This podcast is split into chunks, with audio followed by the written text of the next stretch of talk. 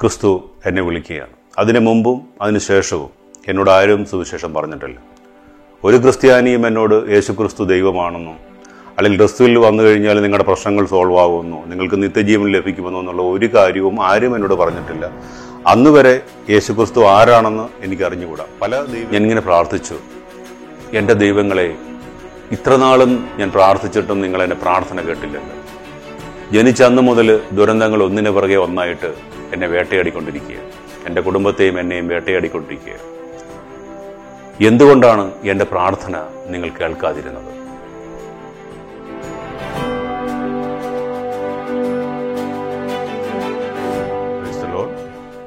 എൻ്റെ പേര് ദീപകൻ എന്നാണ്.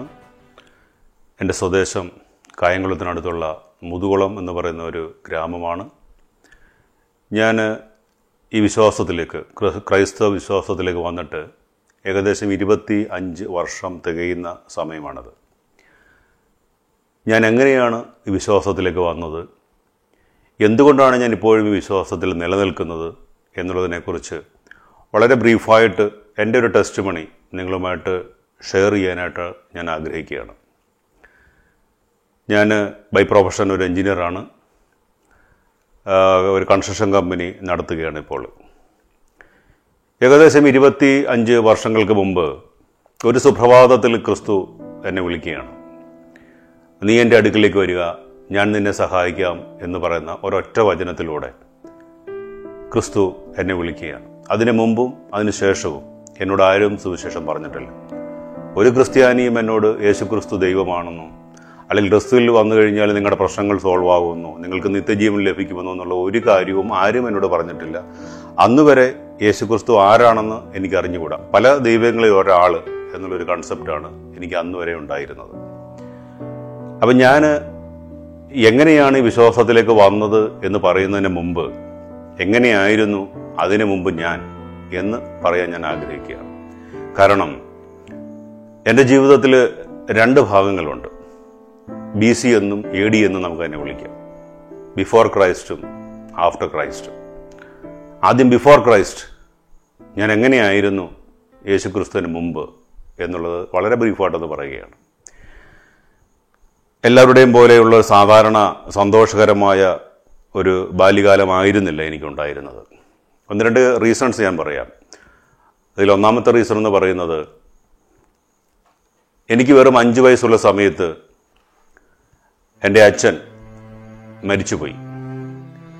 അതെങ്ങനെയാണ് സംഭവിച്ചതെന്ന് വെച്ച് കഴിഞ്ഞാൽ, അദ്ദേഹം ഇറാഖിൽ ജോലി ചെയ്തുകൊണ്ടിരിക്കുന്ന സമയമാണ്. ലീവിന് വന്നതിന് ശേഷം തിരിച്ചു പോവുകയാണ്. തിരിച്ചു പോകുന്ന സമയത്ത് എൻ്റെ അമ്മയുടെ ഒക്കത്ത്, എനിക്ക് അന്ന് വെറും അഞ്ച് വയസ്സേ ഉള്ളൂ, അമ്മയുടെ ഒക്കത്ത് ഞാൻ കാർപോർച്ചിൽ നിൽക്കുകയാണ്. രാത്രി ഏകദേശം ഒരു പതിനൊന്ന് പന്ത്രണ്ട് മണിയായി കാണും. ഈ സമയത്ത് എൻ്റെ അച്ഛൻ എന്നോട് യാത്ര പറഞ്ഞ് പുറ പോകുമ്പോൾ ഞാൻ അമ്മയോട് പറഞ്ഞൊരു കാര്യമുണ്ട്. ഇപ്പോഴും എൻ്റെ മനസ്സിൽ അത് ആ ശബ്ദം ഇങ്ങനെ പ്രതിധ്വനിക്കാറുണ്ട്. അമ്മ, ഡാഡിയെ വിടരുത്, വിട്ടാൽ അദ്ദേഹം തിരിച്ചു വരില്ല. ഒരു അഞ്ച് വയസ്സുകാരൻ്റെ ചാബല്യം എന്നുള്ള നിലയിൽ അവരത് തള്ളിക്കളഞ്ഞു. അദ്ദേഹം കടനീരോടെ യാത്ര പറഞ്ഞു പോയി. ഇവിടെ നിന്ന് പോയതിൻ്റെ ഏഴാമത്തെ ദിവസം ഇറാഖിൽ വെച്ച് അദ്ദേഹം ഒരു കാർ ആക്സിഡൻറ്റിൽ പെട്ട് മരിക്കാനുണ്ടായത്. പക്ഷേ ഇന്നിപ്പോൾ ഇരുപത്തഞ്ച് വർഷങ്ങൾക്ക് ഇപ്പം ഇപ്പുറം ഞാൻ ചിന്തിക്കുന്നത് എന്താണെന്ന് വെച്ച് കഴിഞ്ഞാൽ, ഒരുപക്ഷെ അന്നും ദൈവം എന്നിൽ പ്രവർത്തിച്ചിരുന്നിട്ടുണ്ടാകാം. ഞാൻ പറയുന്നത് കേട്ട് അദ്ദേഹം പോകാതിരുന്നെങ്കിൽ ഒരുപക്ഷെ ഇപ്പോഴും അദ്ദേഹം ജീവനോട് കൂടെ എന്നോട് കൂടെ ഉണ്ടാകുമായിരുന്നു. ഞാൻ ഇത്ര ഉറപ്പിച്ചത് പറയുന്നതിന് കാരണം, ഇതിനും സദൃശ്യമായ അല്ലെങ്കിൽ ഇതിനെക്കാട്ടിൽ ദുരന്തമാകാവുന്ന പല സംഭവങ്ങളും ക്രിസ്തുവിന് ശേഷം എൻ്റെ ജീവിതത്തിൽ ഉണ്ടായിട്ടുണ്ട്. അതിനുമൊക്കെ വളരെ നിസ്സാരമായിട്ട് ക്രിസ്തു നമ്മളിത് എടുത്തു മാറ്റിയിട്ടുണ്ട്. ഒരു മനുഷ്യനും ഒരിക്കലും വിശ്വസിക്കാൻ പറ്റാത്ത വലിയ അനുഭവങ്ങൾ എൻ്റെ ജീവിതത്തിൽ ഉണ്ടായിട്ടുണ്ട്. എൻ്റെ ഈ ടെസ്റ്റിമിനിയുടെ ഭാഗമായിട്ട് ഞാനത് നിങ്ങളോടായിട്ട് ഷെയർ ചെയ്യാം. അപ്പോൾ അങ്ങനെ എൻ്റെ അച്ഛൻ മരിച്ച് വളരെ ദുഃഖകരമായ അവസ്ഥയിൽ കൂടി ഞങ്ങളുടെ ജീവിതം മുമ്പോട്ട് പോവുകയാണ്. ഈ സമയത്ത് എൻ്റെ വീട്ടിൽ എൻ്റെ അമ്മ, എൻ്റെ അമ്മൂമ്മ, എൻ്റെ ചേട്ടൻ, ഞാൻ, ഞങ്ങൾ ഇത്രയും പേരാണ് ആകെ ഉള്ളത്. അപ്പോൾ കുറച്ച് നാൾ കഴിഞ്ഞപ്പോഴത്തേക്ക്, എനിക്ക് ഏകദേശം എനിക്കൊരു ആറ് വയസ്സൊക്കെ ആയി ആകുന്ന സമയത്ത് എനിക്ക് അതിഭയങ്കരമായ രീതിയിൽ നെഞ്ചുവേദന ഉണ്ടാകാൻ തുടങ്ങി. അതിഭയങ്കരമായ നെഞ്ചുവേദനയും നെഞ്ചരിച്ചിലുമൊക്കെ എനിക്ക് അതിഭയങ്കരമായ രീതിയിൽ ഉണ്ടാകാൻ തുടങ്ങിയ ഒരു കാലഘട്ടത്തിൽ എൻ്റെ അമ്മയുടെ കണ്ണുനീരാണ് ഞാൻ എപ്പോഴും കണ്ടുകൊണ്ട് രാവിലെ കണ്ടുകൊണ്ട് ഉണരുന്നത്. അപ്പം ഇങ്ങനെയുള്ള ദുരന്തകരമായ ഒരവസ്ഥയിൽ കൂടി കടന്നു പോകുന്ന എൻ്റെ കുടുംബത്തിനോട് ഞാൻ എൻ്റെ ഈ അവസ്ഥ, അല്ലെങ്കിൽ എൻ്റെ ഈ രോഗത്തിൻ്റെ തീക്ഷ്ണത ഞാൻ അവരുമായിട്ട് പങ്കുവാൻ പങ്കുവയ്ക്കുവാൻ ആഗ്രഹിച്ചില്ല. എന്തുകൊണ്ടെന്നാൽ അവരുടെ ദുഃഖം കുറച്ചുകൂടെ ദുരിതപൂർണമാക്കുക എന്നുള്ളത് മാത്രമേ എനിക്ക് അങ്ങനെ ചെയ്യുന്നതിലൂടെ ചെയ്യുവാൻ സാധിക്കുമായിരുന്നുള്ളൂ. അതുകൊണ്ട് ബോധപൂർവം ഞാനത് അവരിൽ നിന്ന് മറച്ചു വെച്ചു. കാലങ്ങൾ കടന്നുപോയി, എന്നോടൊപ്പം എൻ്റെ രോഗവും വളർന്നു. പലപ്പോഴും നമുക്ക് ഈ നെഞ്ചുവേദനയൊക്കെ വരുന്ന സമയത്ത്, രാത്രിയിലൊക്കെ നെഞ്ചുവേദനയൊക്കെ വരുന്ന സമയത്ത് ഞാൻ എഴുന്നേറ്റ് ടോയ്ലറ്റിൽ പോയിരുന്നു, നെഞ്ചുപൊട്ടി കരയുന്നൊരവസ്ഥയുണ്ട്. പ്രാർത്ഥിക്കുമായിരുന്നു ഞാൻ. അങ്ങനെ ഞാൻ എപ്പോഴും എനിക്കറിയാവുന്ന ദൈവങ്ങളുടെ അടുത്ത് ഞാൻ പ്രാർത്ഥിക്കാറുണ്ട്. എൻ്റെ ഈ പ്രാർത്ഥന നിങ്ങൾ കേൾക്കണമേ, എൻ്റെ ഈ രോഗത്തിൽ നിന്ന് എനിക്ക് വിടുതൽ തരണമേ എന്ന് ഞാൻ നീറ് നീറ് പ്രാർത്ഥിച്ചിട്ടുണ്ട്. എന്തുകൊണ്ടോ എൻ്റെ പ്രാർത്ഥനകളൊന്നും കേട്ടില്ല. അങ്ങനെ വർഷങ്ങൾ കഴിഞ്ഞു. എനിക്ക് എൻജിനീയറിങ്ങിന് അഡ്മിഷൻ കിട്ടി. ഞാൻ എൻജിനീയറിങ്ങിന് ഫസ്റ്റ് ഇയർ പഠിച്ചുകൊണ്ടിരുന്ന സമയത്ത് അവിടെ വെച്ചൊരു മെഡിക്കൽ ചെക്കപ്പ് ഉണ്ടായിരുന്നു. Kollam T K M engineering കോളേജിലാണ്. ഈ മെഡിക്കൽ ചെക്കപ്പിൽ അവിടുത്തെ ഡോക്ടർ പരിശോധിച്ചതിന് ശേഷം എന്നോട് പറഞ്ഞു, ദീപക്, നിങ്ങളുടെ ഹാർട്ടിന് എന്തോ ഒരു പ്രോബ്ലം ഉണ്ട്, നിങ്ങൾ അടിയന്തരമായിട്ട് ഏതെങ്കിലും ഒരു കാർഡിയോളജിസ്റ്റിനെ പോയി കാണണമെന്ന് പറഞ്ഞു. അപ്പം സത്യം പറഞ്ഞു കഴിഞ്ഞാൽ എന്തിനാണോ നമ്മളെ ഭയപ്പെട്ടിരുന്നത് അത് തന്നെ ഒരു സുപ്രഭാതത്തിൽ നമ്മുടെ ജീവിതത്തിൽ സംഭവിക്കുകയാണ്. ഞാൻ നേരെ തിരിച്ചു അടുത്ത ദിവസം തിരിച്ച് വീട്ടിൽ വന്നു. എൻ്റെ അമ്മയോടും വീട്ടുകാരോടുമൊക്കെ ഞാൻ ഈ അവസ്ഥ പറഞ്ഞു. പക്ഷേ എന്തുകൊണ്ടോ ആരും ഒട്ടും ഞെട്ടൽ അനുഭവപ്പെട്ടതായിട്ട് എനിക്ക് തോന്നിയില്ല. പിന്നീടാണ് ആ കാര്യം ഞാൻ അറിഞ്ഞത്. കാരണം എനിക്ക് ബൈ ബർത്ത് തന്നെ എനിക്ക് ഹാർട്ടിന് എന്തോ ഒരു പ്രോബ്ലം ഉണ്ടായിരുന്നുവെന്നും അപ്പം എൻ്റെ ഹാർട്ടിൻ്റെ സർജറി ഫിക്സ് ചെയ്തിരുന്നതാണെന്നും പിന്നീട് ഒരു ഡോക്ടറുടെ അഭിപ്രായപ്രകാരം കഴിയുന്നിടത്തോളം പോകട്ടെ എന്നുള്ള രീതിയിൽ അത് മാറ്റിവെച്ചതാണെന്നും വർഷങ്ങൾക്ക് ശേഷമാണ് ഞാൻ അറിയുന്നത്. അങ്ങനെ ഞങ്ങൾ അടുത്ത ദിവസം തന്നെ ആലപ്പുഴ മെഡിക്കൽ കോളേജിൽ പോയി ഒരു കാർഡിയോളജിസ്റ്റിനെ കണ്ടു. അപ്പോൾ കാർഡിയോളജിസ്റ്റ് പിന്നെ എക്കോ ടെസ്റ്റൊക്കെ ചെയ്തിട്ട് എൻ്റെ അടുത്ത് പറഞ്ഞത്, ദീപക്, നിങ്ങൾക്ക് കുഴപ്പമൊന്നുമില്ലെന്നാണ്. പക്ഷേ എൻ്റെ അമ്മയുടെ അടുത്ത് വളരെ ഡീറ്റെയിൽ ആയിട്ട് എൻ്റെ രോഗത്തിൻ്റെ വിവരം അദ്ദേഹം പറഞ്ഞിരുന്നു. എനിക്ക് രോഗമൊന്നുമില്ല എന്ന് ഡോക്ടർ പറഞ്ഞതുകൊണ്ട് പറഞ്ഞത് കൊണ്ട് ഒരു ആശ്വാസത്തോടു കൂടിയാണ് ഞാൻ അവിടെ നിന്ന് പോകുന്നതെങ്കിലും എൻ്റെ സിംറ്റംസ് എന്നെ പിന്തുടർന്നുകൊണ്ടേയിരുന്നു. കാരണം എനിക്ക് അപ്പോഴും അതിന് ശേഷവും ഒക്കെയും നല്ല രീതിയിൽ നെഞ്ചുവേദന ഉണ്ടാകുന്ന ഒരു സമയമുണ്ടായിരുന്നു. അങ്ങനെ ഞാൻ എഞ്ചിനീയറിംഗ് ഒക്കെ കഴിഞ്ഞു. ഞാൻ എറണാകുളത്ത് ഒരു കൺസ്ട്രക്ഷൻ കമ്പനിയിൽ ജോലി ചെയ്യുന്ന സമയമാണ്. അപ്പോൾ ഈ സമയത്തും ഞാൻ എൻ്റെ പ്രാർത്ഥനകൾ മുടങ്ങാതെ ചെല്ലുമായിരുന്നു. പ്രാർത്ഥിക്കുന്ന ഇപ്രകാരമാണ്, എൻ്റെ ഹാർട്ടിന് അസുഖങ്ങളൊന്നും ഉണ്ടാകല്ലേ എന്ന് പറഞ്ഞ് ഞാൻ നിരന്തരം പ്രാർത്ഥിച്ചുകൊണ്ടേയിരുന്നു. പക്ഷെ ഒരു ദിവസം എറണാകുളത്ത് വെച്ച് തന്നെ എൻ്റെ ശരീരം മുഴുവനും വേദന എടുക്കുകയും എല്ലാ ജോയിൻസിലും അതി ഭയങ്കരമായ പെയിൻ വരികയും ഒക്കെ ചെയ്യുന്ന സമയത്ത് എറണാകുളത്ത് തന്നെയുള്ള ഒരു കാർഡിയോളജിസ്റ്റിനെ ഞാൻ പോയി കണ്ടു. അദ്ദേഹം വളരെ ഡീറ്റെയിൽ ആയിട്ട് എൻ്റെ ചെക്കപ്പ് ഒക്കെ നടത്തിയതിന് ശേഷം പുള്ളി എന്നോട് പറഞ്ഞത്, ദീപക്, നിങ്ങളൊരു ഹാർട്ട് പേഷ്യൻ്റാണ്. എല്ലാ ആറുമാസം കൂടുമ്പോഴും ഇ സി ജിയും ഓരോ വർഷം കൂടുമ്പോഴും നിങ്ങൾ എക്കോ ടെസ്റ്റും ചെയ്യണമെന്ന് അദ്ദേഹം എന്നോട് പറഞ്ഞു. സത്യത്തിൽ എൻ്റെ എൻ്റെ എൻ്റെ മനസ്സിൽ ഒരു ചില്ല് കൂടാരം വന്ന് പൊട്ടിയൊരു എഫക്റ്റാണ് ഉണ്ടായത്. കാരണം എന്ത് കാര്യമാണോ എൻ്റെ ജീവിതത്തിൽ സംഭവിക്കരുത് എന്ന് ഞാൻ ആഗ്രഹിച്ചിരുന്നത് അതേ കാര്യം എല്ലാവിധ തീവ്രതയോടും കൂടി ഒരു സുപ്രഭാതത്തിൽ എൻ്റെ തലയിൽ തന്നെ വന്ന് ആഞ്ഞടിക്കുന്ന ഒരു വലിയ ഒരു വലിയ ദുരന്തകരമായ ഒരു അനുഭവം എനിക്കുണ്ടായി. ഞാൻ ആ ഡോക്ടറുടെ മുമ്പിൽ വെച്ച് തന്നെ ഞാൻ കരയ കരഞ്ഞു കരഞ്ഞതിന് ശേഷം ഞാൻ ആ റോഡിൽ കൂടെ നടന്ന് ബസ് സ്റ്റോപ്പിലേക്ക് പോവുകയാണ്. ഞാൻ റോഡിൽ കൂടെ ഇങ്ങനെ നടന്ന് അപ്പോൾ ഇങ്ങനെ പോയിക്കൊണ്ടിരിക്കുന്ന സമയത്ത് ഞാൻ കണ്ണുകൾ അടച്ച് സ്വർഗത്തിലേക്ക് നോക്കി ഞാൻ ഇങ്ങനെ പ്രാർത്ഥിച്ചു, എൻ്റെ ദൈവങ്ങളെ, ഇത്രനാളും ഞാൻ പ്രാർത്ഥിച്ചിട്ടും നിങ്ങളെൻ്റെ പ്രാർത്ഥന കേട്ടില്ലല്ലോ. ജനിച്ച അന്ന് മുതൽ ദുരന്തങ്ങൾ ഒന്നിനു പുറകെ ഒന്നായിട്ട് എന്നെ വേട്ടയാടിക്കൊണ്ടിരിക്കുകയാണ്. എൻ്റെ കുടുംബത്തെയും എന്നെയും വേട്ടയാടിക്കൊണ്ടിരിക്കുകയാണ്. എന്തുകൊണ്ടാണ് എൻ്റെ പ്രാർത്ഥന നിങ്ങൾ കേൾക്കാതിരുന്നത്? ഇത്രയും പറഞ്ഞതിന് ശേഷം ഞാനിങ്ങനെ കണ്ണ് തുറന്ന് നോക്കിയപ്പോൾ ഞാൻ ആദ്യം കാണുന്നത് മതിലിൽ തൊട്ടടുത്തുള്ള മതിലിൽ എഴുതി വച്ചിരിക്കുന്ന ഒരു വചനമാണ്. നീ എൻ്റെ അടുത്ത് വരിക, ഞാൻ നിന്നെ സഹായിക്കാം. ഇതാണ് ആ വചനം. പക്ഷേ എന്തുകൊണ്ടൊന്നോ എന്തുകൊണ്ടോ എനിക്കതിലൊന്നും വലിയ വിശ്വാസം തോന്നിയില്ല. കാരണം ആ കാലഘട്ടങ്ങളിലൊക്കെ ഈ മതിലിലൊക്കെ വചനം എഴുതി വച്ചിരിക്കുന്നത് മതപരിവർത്തനത്തിന് വേണ്ടിയാണ് എന്നുള്ള ഒരു ചിന്ത എനിക്കുണ്ടായിരുന്നു. പക്ഷെ അത് പിന്നീട് എൻ്റെ എൻ്റെയും എൻ്റെ തലമുറയുടെയും ഒക്കെ മൊത്തം രക്ഷയ്ക്ക് വേണ്ടി ആ വചനം മാറി മാറി മാറ്റപ്പെട്ടു എന്നുള്ളത് പിന്നീടാണ് എനിക്ക് തിരിച്ചറിയാൻ സാധിച്ചത്. പക്ഷെ അടുത്ത ദിവസം ഞാൻ എവിടെയാണോ ആ വചനം കണ്ടത്, ആ സ്ഥലത്തു കൂടെ തന്നെ ദൈവം എന്നെ വീണ്ടും കൊണ്ടുവന്നു. ഇരുപത്തിനാല് മണിക്കൂറിന് മുമ്പ് ഞാൻ എവിടെ വെച്ചാണോ ആ വചനം കണ്ടത്, ആ സ്ഥലത്തെത്തിയപ്പം ഞാൻ ഇന്നലെ കണ്ട ആ മതിലിലേക്ക് ഞാൻ വെറുതെ ഒന്ന് കണ്ണു പാളിച്ചു നോക്കി. ഒരു നിമിഷം സത്യം പറഞ്ഞാൽ ഞാൻ അത്ഭുതപരതന്ത്രനായി പോയെന്ന് തന്നെ പറയാം. കാരണം കഴിഞ്ഞ ദിവസം എൻ്റെ കണ്ണുകൾ കൊണ്ട് കണ്ട ആ ഒരു വചനം അതവിടെ ഇല്ല. അതിന് പകരം ഏതോ ഒരു പഴയ പെയിന്റിന്റെ പരസ്യം നീല അക്ഷരത്തിൽ എഴുതി കാലപ്പഴക്കം കൊണ്ട് അത് ഇളകി താഴോട്ട് കിടക്കുന്ന ഒരവസ്ഥയാണ് ഞാൻ കണ്ടത്.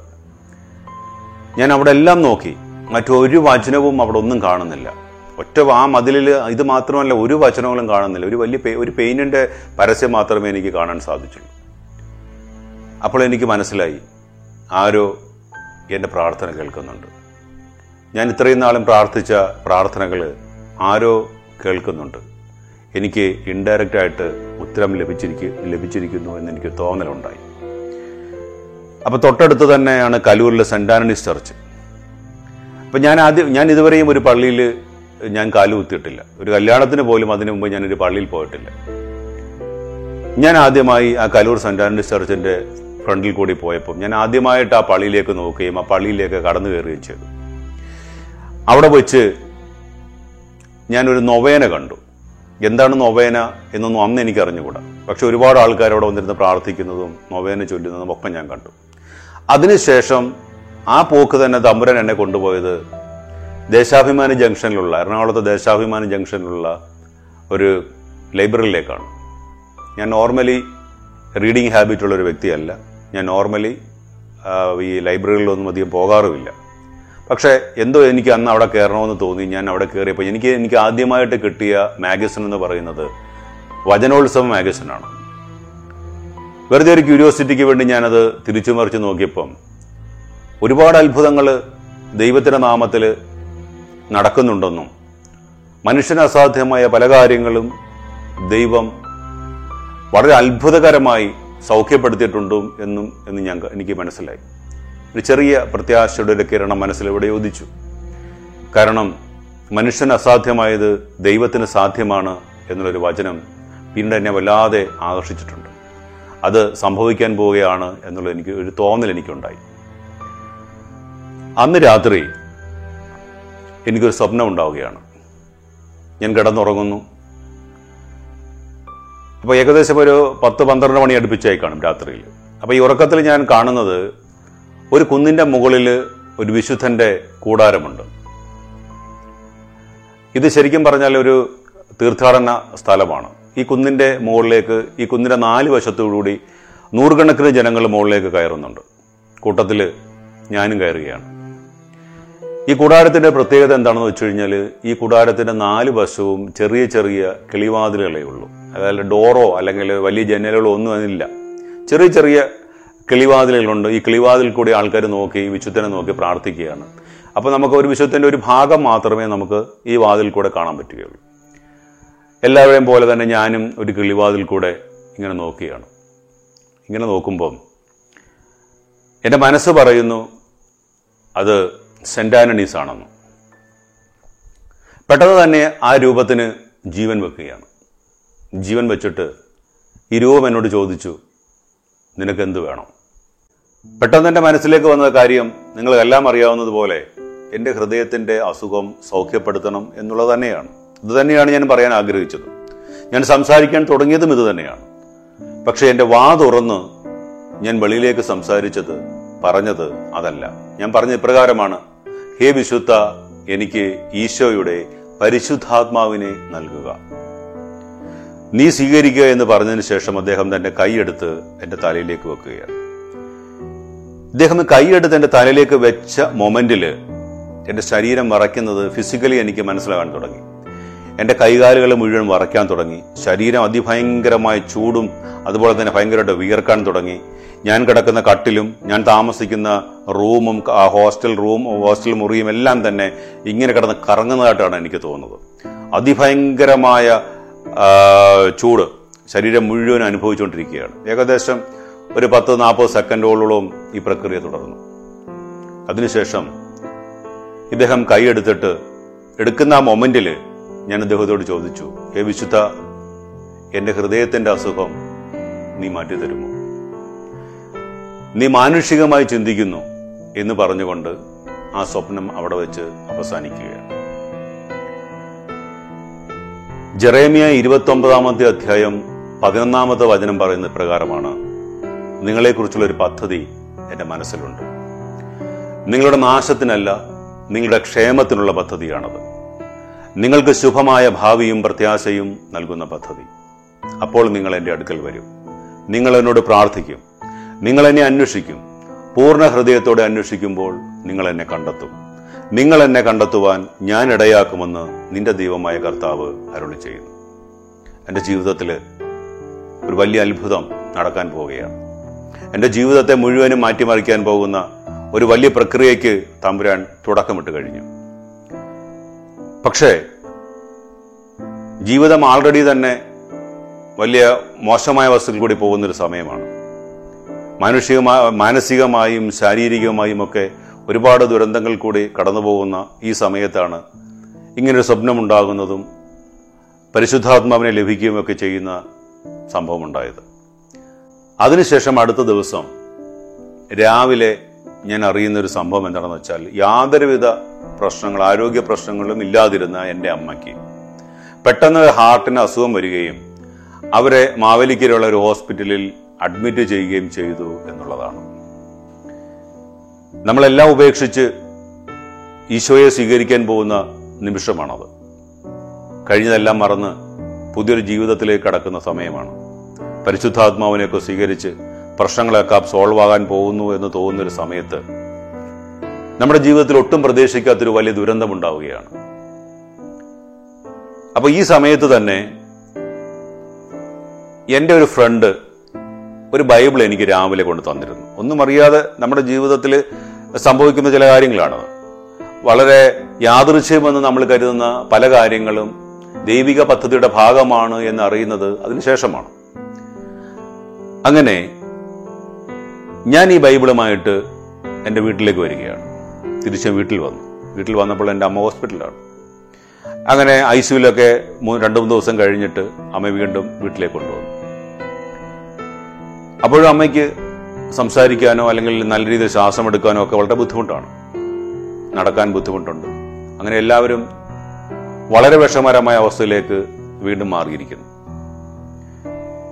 ഞാൻ ആദ്യമായിട്ട് ഈ ബൈബിളിൻ്റെ മുമ്പിൽ മുട്ടി കുത്തി നിന്ന് പ്രാർത്ഥിച്ചു. പ്രാർത്ഥിച്ചത് പ്രകാരമാണ്, ഈശോയെ, എല്ലാം ഉപേക്ഷിച്ചിട്ട് നീയാണ് ദൈവമെന്ന് പറഞ്ഞ് ഇറങ്ങി തിരിച്ചവനാണ് ഞാൻ. പക്ഷേ നേരത്തെ ഉണ്ടായിരുന്നതിനെക്കാട്ടിൽ വലിയ ദുരന്തമാണല്ലോ ഈശോ ഇപ്പോൾ നീ എനിക്ക് തന്നുകൊണ്ടിരിക്കുന്നത്. ഇതെന്തുകൊണ്ടാണ് ഈശോ ഇങ്ങനെ സംഭവിക്കുന്നത്?